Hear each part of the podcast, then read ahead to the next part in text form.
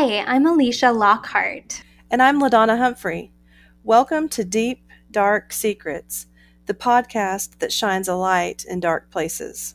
Today's episode takes us to Salem, Oregon, which is sometimes referred to as Cherry City because of its history uh, with cherry growing. Salem is the capital of Oregon, and it's smack dab in the center of the Willamette River. It's the third largest city in Oregon, just right after Portland and Eugene. I actually grew up in Oregon, so I'm really familiar with all of these areas. I have family in Salem. And I can say that Salem has had its fair share of deep, dark secrets. Salem claims serial killer Richard Lawrence Marquette. He killed three women between the years of 1961 and 1975, and he would drain their blood and mutilate their bodies and dismember their bodies and then scatter them all over outdoors. He, oh. yes, frightful. That was, of course, ended in the 70s.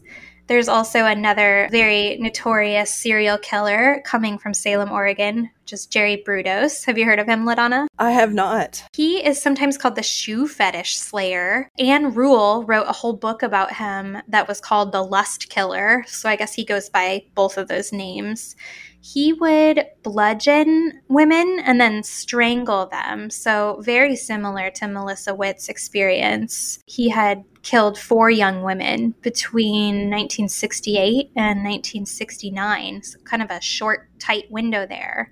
And there were even a few women who he had attempted to abduct and murder that got away. So that's how he was caught. Oh, thank he, goodness. Yeah, yeah. Fortunately, those women were able to get away and tell police enough that they could identify him. He was quite unique in that he liked to keep his victims' shoes and their underwear and even their bodies. And he would keep them all in his garage. And he would spend time out there in the garage with the bodies. He would dress up in his victims' high heels and he would masturbate over their corpses that were just, you know, had been in there for a long time, were rotting, very very decomposed. That's terrible. Yes, very extreme serial killer. And one of the details about his story that really floors me is that he had a wife and she was told never to go into the garage. So he would just spend hours out there in the garage with his victims' corpses.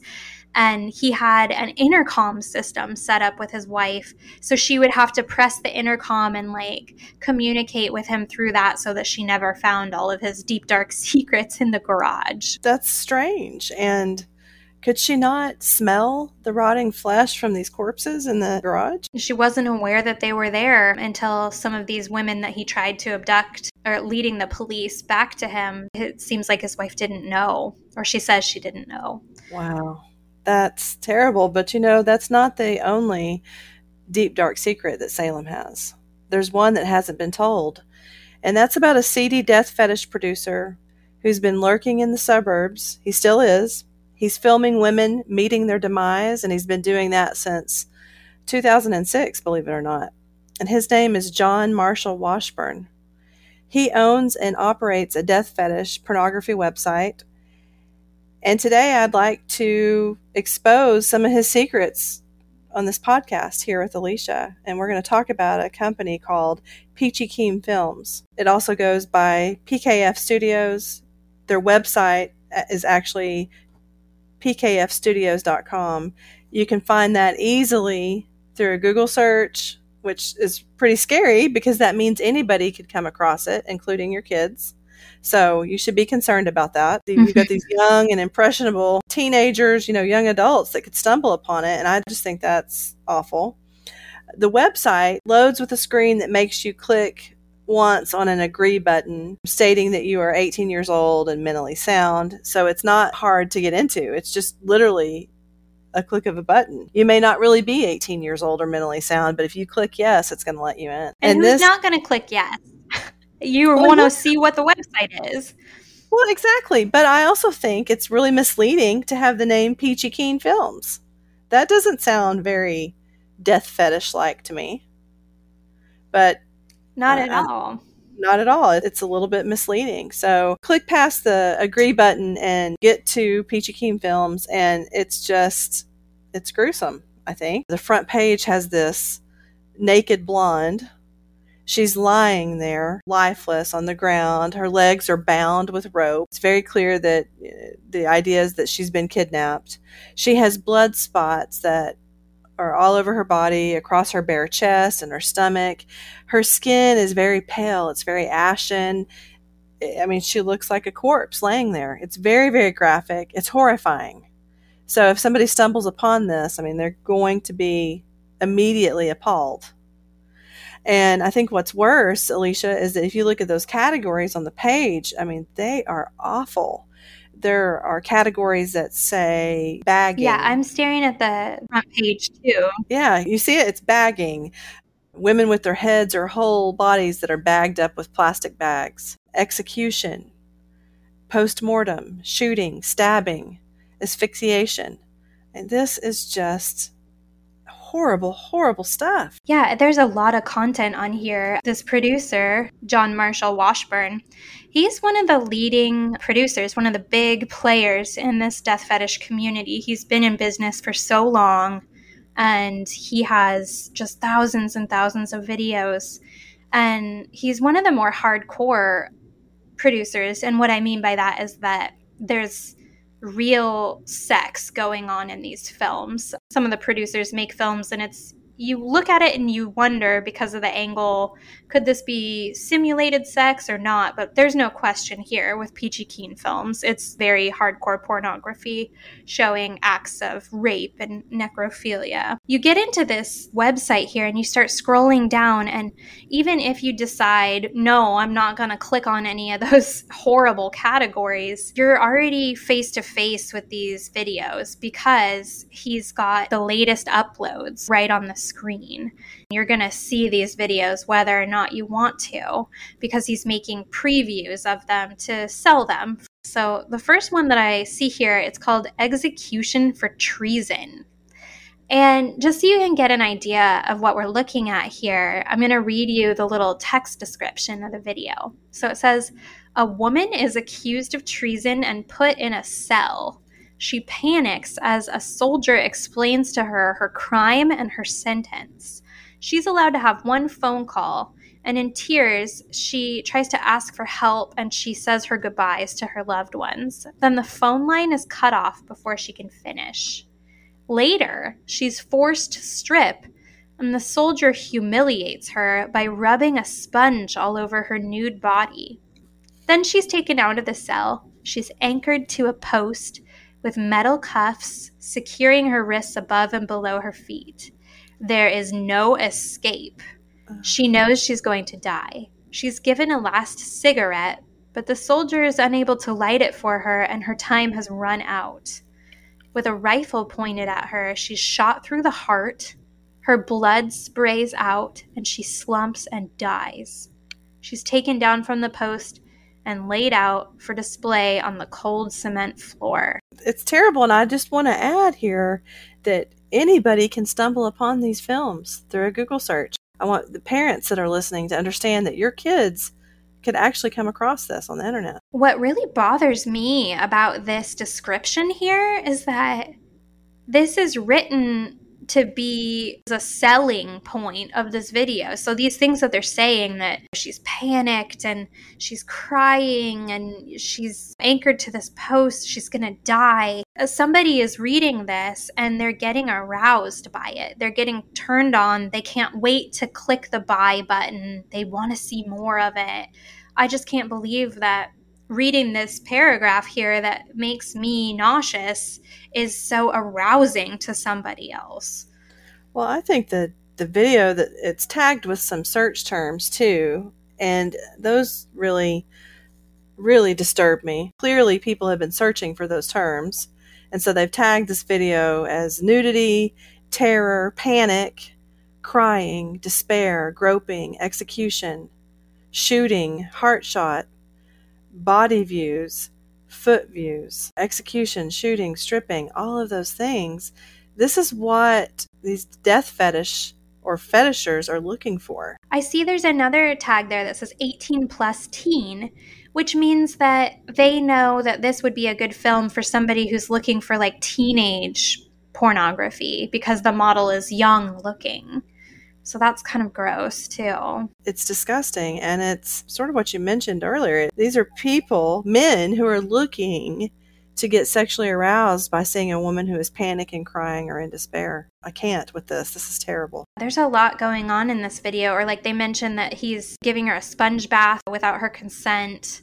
There's a guy that has the gun, he's going to shoot her. So there's a lot of different fetishes that could be covered here. I know that we can't show a video, but I want to play a little audio for our listeners just so they can kind of hear, get, get the sense of what this sounds like. So I'm going to go ahead and hit the play button here for you listeners. Please let me out. I didn't do anything wrong.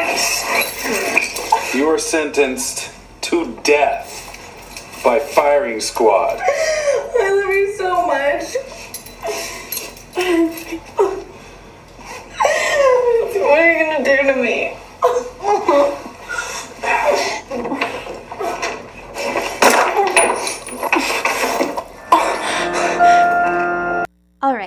That's a little audio sample there of what these videos sound like. It's creepy. It's terrible. Even though there's no sex in this video, it's pretty awful as it is. The girl's crying on the phone. She's having to say goodbye, and I, she says, I love you because she's talking to somebody uh, for the last time. That's terrifying. It's still mind boggling for me to try to wrap my head around this is what some people want. This is what 100,000 people are looking for out of a pornography. They want to see a woman in despair like this. Another thing that I found interesting about this video is that if you look really closely, you can actually see the male actor in this video is another death fetish producer that I have come to find through my research. Isn't that crazy? That is very crazy. Are you going to tell us who it is? Oh, yeah. The guy in this video, his name is Chris Brown. That's his name that he goes by. He is the owner of Chris Corner Productions. So I think that just seeing that, it's like, are these guys best friends? They all hang out together in person and fantasize about killing women. I mean, I guess. You've got some guys that go out for a beer together. You've got these guys that are making death fetish pornography together. That's concerning. Mm-hmm. They're running in the same circles. Yeah, and I think it just kind of gives a little bit of credence to our observation in our research that this is a tight knit community of people. Maybe 100,000 people looking for this content, but it's a pretty core group, a small group of mostly men who are making films like this and they know each other. It's awful. And I think it's a good time to take a look at another film and describe that to the listeners so that they know how horrific this is. And, and this one is titled The Hillside Killer 9.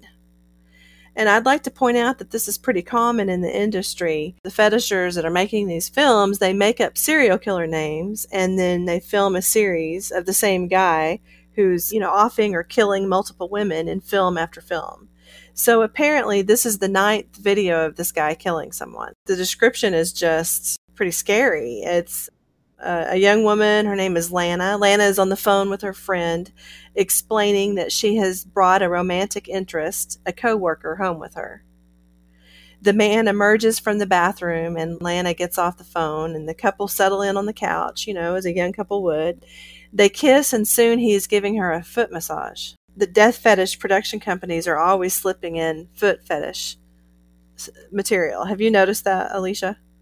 Yeah, there's a lot of foot fetish in these videos, and I think they're probably just trying to hit as many markets as they can to sell their videos. Or I guess I could be wrong about that. Maybe maybe death fetish and foot fetish go hand in hand, but there's a lot of close ups of people's toes in these kind of videos. Definitely in this one, because when it seems that this coworker is too into her feet for her comfort, she abruptly ends the date.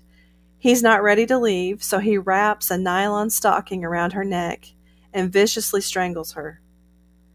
It's a long struggle with lots of stretch out display of her nimble body and long nylon clad legs. Eventually, they tumble to the floor for more positions continued strangling, and ultimately her untimely death. With that done, he gets her back up on the couch and fucks her face for a while before taking her upstairs and posing her on the bed. He leaves, knowing that he would return soon for more fun. Later, the CSIs arrive and work on the scene. They do the usual checking the body, leaving markers, taking photos, all while having random conversations with each other about their lives.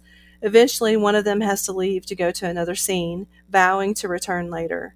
The female CSI continues processing the body, unaware that she is about to be attacked by the hillside killer. And I know that's graphic, but the, I mean, this is the description of this video. This description is going to entice one of these fetishers to hit the buy button really fast. Like, again, it's just, I cannot believe that somebody could be reading this and be in such a different mindset than we are when we read it. It blows my mind. I struggled reading it. I struggled reading it, as horrible as it sounded and just how graphic it was. And I can't imagine seeing it and being so excited by it that I, you know, clicked buy purchase on the video. I don't I don't understand. To help somebody find this video, they could find it if they were searching for foot fetish, foot handling, high heels, pantyhose, groping, nylon garrote strangle, posing, rolling, carrying, lifting, dragging, CSI, crime scene, necro face body play, one shoe on, one shoe off. Is that like a that's a thing that people are looking for? I think so. I've noticed that in other videos. There's lots of videos in these forums where the women have one shoe on and one shoe off. You know, I guess that makes sense though because that's like what you would imagine happening at a real crime scene if a girl was struggling to get away from you. Yeah, think about the Melissa Trotter crime scene that she had one shoe on and one shoe off. Yeah, she did. I think there's other tags on that. Postmortem is always on these tags, I've noticed. Always strangling, stripping. And I want to make sure that our listeners know that when they talk about stripping here, it's not like erotic striptease. Stripping in the death fetish community is when the assailant is taking off clothing piece by piece from a dead body. It's terrible stuff to watch. It really is. It's disturbing that someone thought to film that and that that entices people to purchase it and be sexually aroused. I hope the yeah. listeners are feeling as horrified as we are right now. I'm sure that this is striking a chord for some people, and I know that they can't see the video, thankfully. But one of the more disturbing features of this this one to me when I look at the preview that they show is that this guy, after he's strangled this woman, he's holding her hair and just like yanking her limp body around by her hair and just raping her. It's not just this one woman in this film. He, at the end of it, he's attacking a second woman. Like he's just insatiable. Like there's not enough murder for this this person in the film. It's it's a graphic depiction of murder and of the inability to, I think, control themselves, and that women. I think the thing that that sticks out to me the most is that this film, like most of them, but this one particularly, shows that women are just objects to be disposed of at will and used in any capacity that the male in the film feels is necessary to gratify whatever sexual need they have at the moment. That's an awful message that they are sending to the world that women are nothing more than just a body that can gratify them, can be used in any way, shape, or form. I mean, it's just the way he treats her some in this video, it's like she's a rag doll when he is attacking her and raping her. And it's just, I had a really, really hard time with this video. It's painful to watch. And I think this political climate that we're in right now, too, with women standing up together against sexual harassment and rape and all the ways that we've been marginalized by men and abuse stories, I think that it's the right time for us to be putting this out here in the public and saying, is this okay? It should open some eyes. I mean, I hope that it does because this video hits on all of those points. It's this horrifying depiction of murder, rape, and abuse on a level that I think it's hard for some people to imagine, but we've got people that are excited by this. You know, they're they're making the films and people are purchasing the films. Otherwise, Peachy Keen Films would not still be in business, right? I mean, he's got to have a customer base, and I think we need to be afraid of that customer base and what they're out and doing in their own communities. That's the part that I'm I'm struggling with because uh, that's one of the issues that I want to speak out about is that people who are purchasing these films that are keeping Peachy Keen films bankrolled are living in our communities. Yeah, he's got worldwide customers. He's one of the most successful death fetish producers in the whole industry, and that seems to be uh, not argued. Most people agree that that's the case. He's kind of the golden standard for these producers. They everybody wants to be John Marshall Washburn in the death fetish community. So I want to take another look. This will we'll just do one more because I just found this one here while I was scrolling. It's a video called Final Tease. And the description says Dave was frustrated. This really hot girl he was seeing on webcam kept promising that they would meet up, but then she would always have an excuse not to. So he decided to meet up with her photographer. He was a problem solver. They arranged to give the girl one last chance. So I guess he's saying that the guy hunted down her photographer, and that's weird. Um, he started a live chat so that the photographer could see the kind of girl she was. When he asked her if they could meet up like she promised at the start of the show, she came up with another lame excuse. So they decided they needed to go get her and show her the error of her ways and that being a tease was not cool. Later, the girl was on the phone with her friend talking about business, and she was saying that there were a lot of creeps that she does webcam shows for. Suddenly, she's attacked, chloroformed, and unconscious after a short struggle.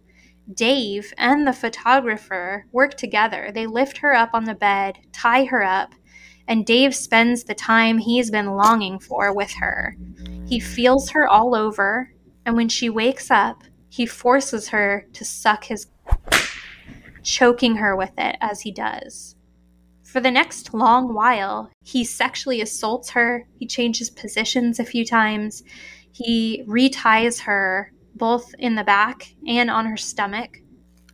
When he's finally done, he chloroforms her again, and they're ready to take her to a place for a big finish. She wakes up tied to an X frame. They threaten her with a blade and then they beat her. Oh, this is hard to read. The photographer is whipping her mercilessly, leaving marks all over her body. Her breasts are turning purple from being tied up so tightly. Suddenly, with the flash and steady pulse of a taser gun, they're watching her skin jiggle with each jolt of electricity. After a while, she goes unconscious. How many different ways can you torture someone? Oh my gosh. It's, this is awful. So they wake her up with a splash of water to her face, turn her around, and whip her back until bloody red streaks appear. When they're done whipping her, they brand her ass with a hot iron. As Dave is shocking her with a wet sponge hooked to a power source, he pulls his mask off. She's freaked out. She pleads for him to stop, but he continues to shock her body, relishing in her pain. She's beaten, bloody, and weak. The photographer knows that her story must end now. He tucks the soaked sponge behind her neck, and they wait while electricity pulses through her shaking and jiggling body until she slumps naturally dead. They get her down on the cold concrete and leave her body cooling. That is that, just that, uh, sickening. I mean, it is sick. The tags on this video are equally sickening. Violence, teen young nudity. So, apparently, Peachy Keen Films is not opposed to the idea of murdering teenage young girls.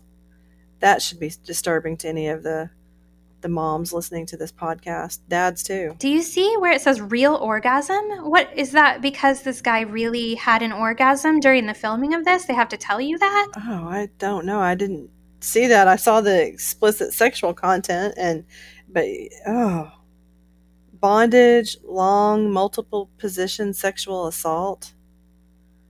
I, I don't even know if I can even read the rest of this, but it's it's violent.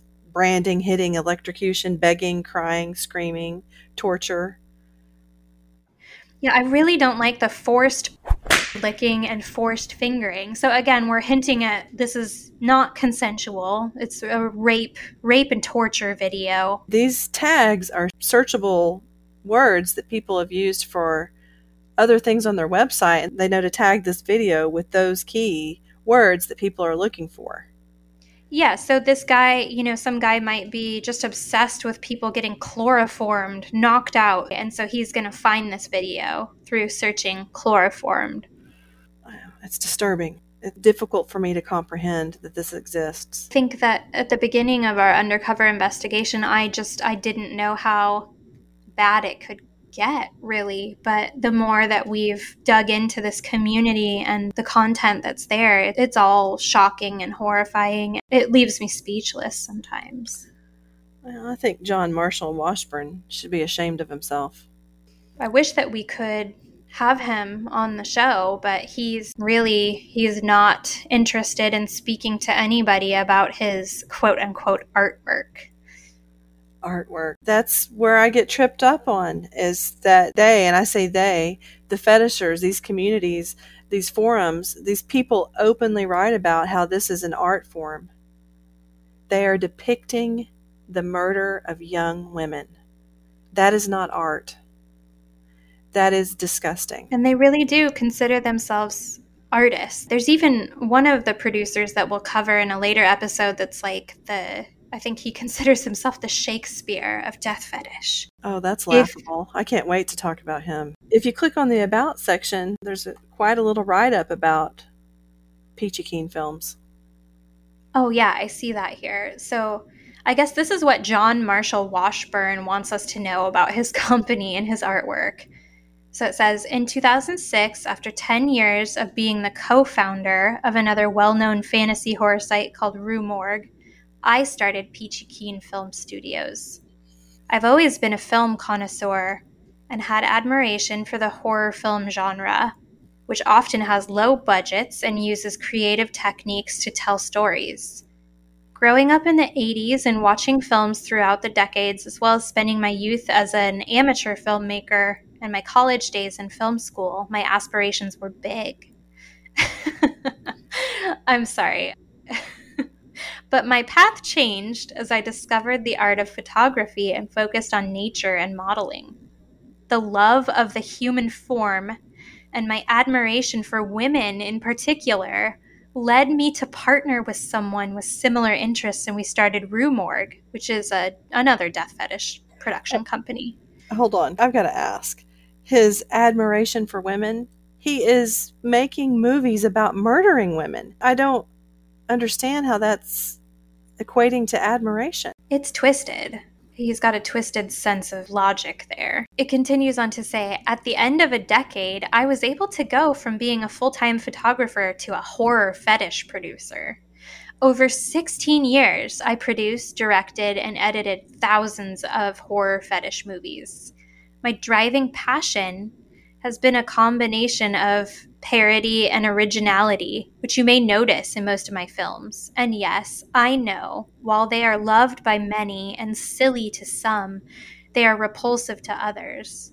But I feel like with all digital media, there's a place for such art, such as PKF films curated by me, to be viewed by autonomous human adults that have free will, inalienable rights, and understand that this work is purely entertainment it is repulsive, Mr. Washburn, and it is not entertainment to watch the brutal murder and rape of young women. Uh, when I read this, I see that this person is so almost like flamboyant in in their expression of feeling like this is a good piece of art that they're putting out into their community. It floors me to realize that he's living in Salem, Oregon, the same place that my family lives. And he's going to bake sales and sporting events and going to the same grocery stores and gyms that my loved ones are going to. And nobody knows that he's spending all of his time and energy thinking about different ways to torture, rape, and kill women. No, and he tries to make himself sound like he's just a normal movie producer that's following his passion for producing these films. It's almost as if he's forgotten that these are graphic, repulsive, murderous films that are frightening, that the general population would be horrified to know that they exist. And one of the things that I think it's really important to share is that during our undercover investigation, John Marshall Washburn's name came up a few times, Alecia, especially with some some models that you talked to undercover. Yeah, as a former model myself, I decided to kind of take the lead in building some relationships with other death fetish models and asking them about their experiences.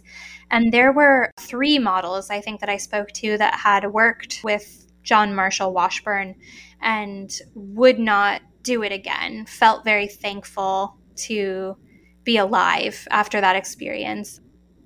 And so it's just kind of known in the industry that there's some abusive behavior going on there at that film studio, um, according to some of the other models that I've spoken with. Uh, that says a lot about him as a person. Speaks volumes that these people are afraid of him, that they feel like they escape with their lives. And I think in some cases these women have. Some of these videos look very, very, very real. And John Marshall Washburn, I've seen him post in the forums. I know you have too. Uh, he's always defending death fetish, and I think he wants to keep it, you know, a dirty little secret amongst their community, the fetish community, that is. There was a thread that I saw in one of the forums where this new producer was talking to everybody else about how he was going to launch a podcast about death fetish. And John Marshall Washburn, he got into that discussion as quick as could be. And he says this He says, I chose a path of minimal sales with no advertising outside of our fetish bubble because of past experiences and what has happened to other producers who tried to advertise. I might be a little jealous when a studio gets some brief traction on social media, but it usually fizzles out because that sort of exposure brings out the Karens and Kens. Just please watch out for our community. And he's he's saying that because he doesn't want this other producer to advertise his films anywhere to make a podcast. He goes on to say, "My concern is that the audience will include non community members. So he's saying that somebody might hear this podcast that's not in our death fetish community. He also says, therefore, bringing unwanted attention to our community. As a producer, I do not want to bring undue attention to my work from the general public. I would certainly not be interested in contributing to or being associated with any podcast. I'm not sure what the other producers think about this, but that's my opinion. Trying to explain ourselves to those who do not have our fetish is doomed to failure, and it will spawn more of the type of trolls that shut down Fet Noir, which is a website that we had just started investigating when they discovered that LaDonna and I were undercover. And they felt so strongly about outsiders being in their community looking around that they took down a whole death fetish forum. They were terrified of us reading what was in there. They took down several forums, actually, and you know they went scattering like cockroaches in the sunlight. And by the way, that's one of my favorite lines in the book that we wrote. Alecia and I came together, and we've also written a book called Strangled, and it's about our undercover investigation into the death fetish community and you know a deeper dive into some of the things that we personally experienced during that investigation. There's information like this, but so much more as well. It's a good read for anybody that feels interested in this topic that wants to learn more about it. I do see here, I have a little screen grab from when we were investigating. And I find this so interesting because it's two characters that we know from our investigation. I think it was our last episode, we touched on a user named Horror Man. This user who calls himself Horror Man, he's a scary member. He's kind of an outcast in the community.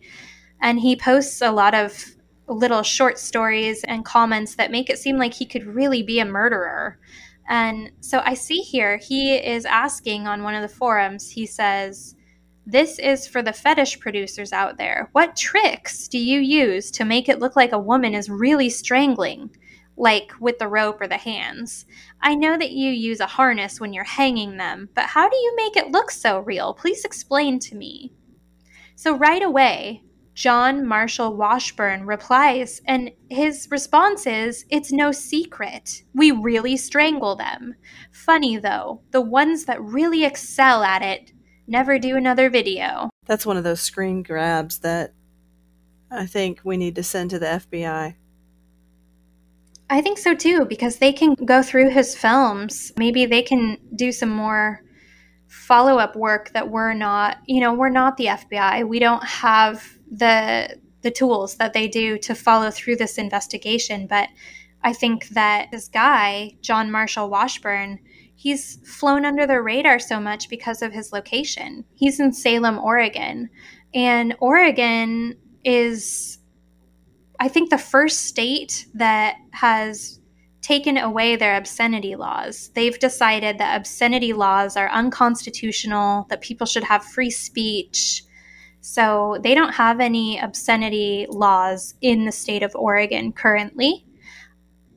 It is still federally illegal to make these kinds of films, though. So I think that the FBI might be interested in seeing what we're seeing here. I think they might. I understand the reason why Oregon did away with their obscenity laws, but I'm not sure that the death fetish community was on their radar, you know, when they were considering that. This is really its own little ball game of things that have to be looked at, I think, separately.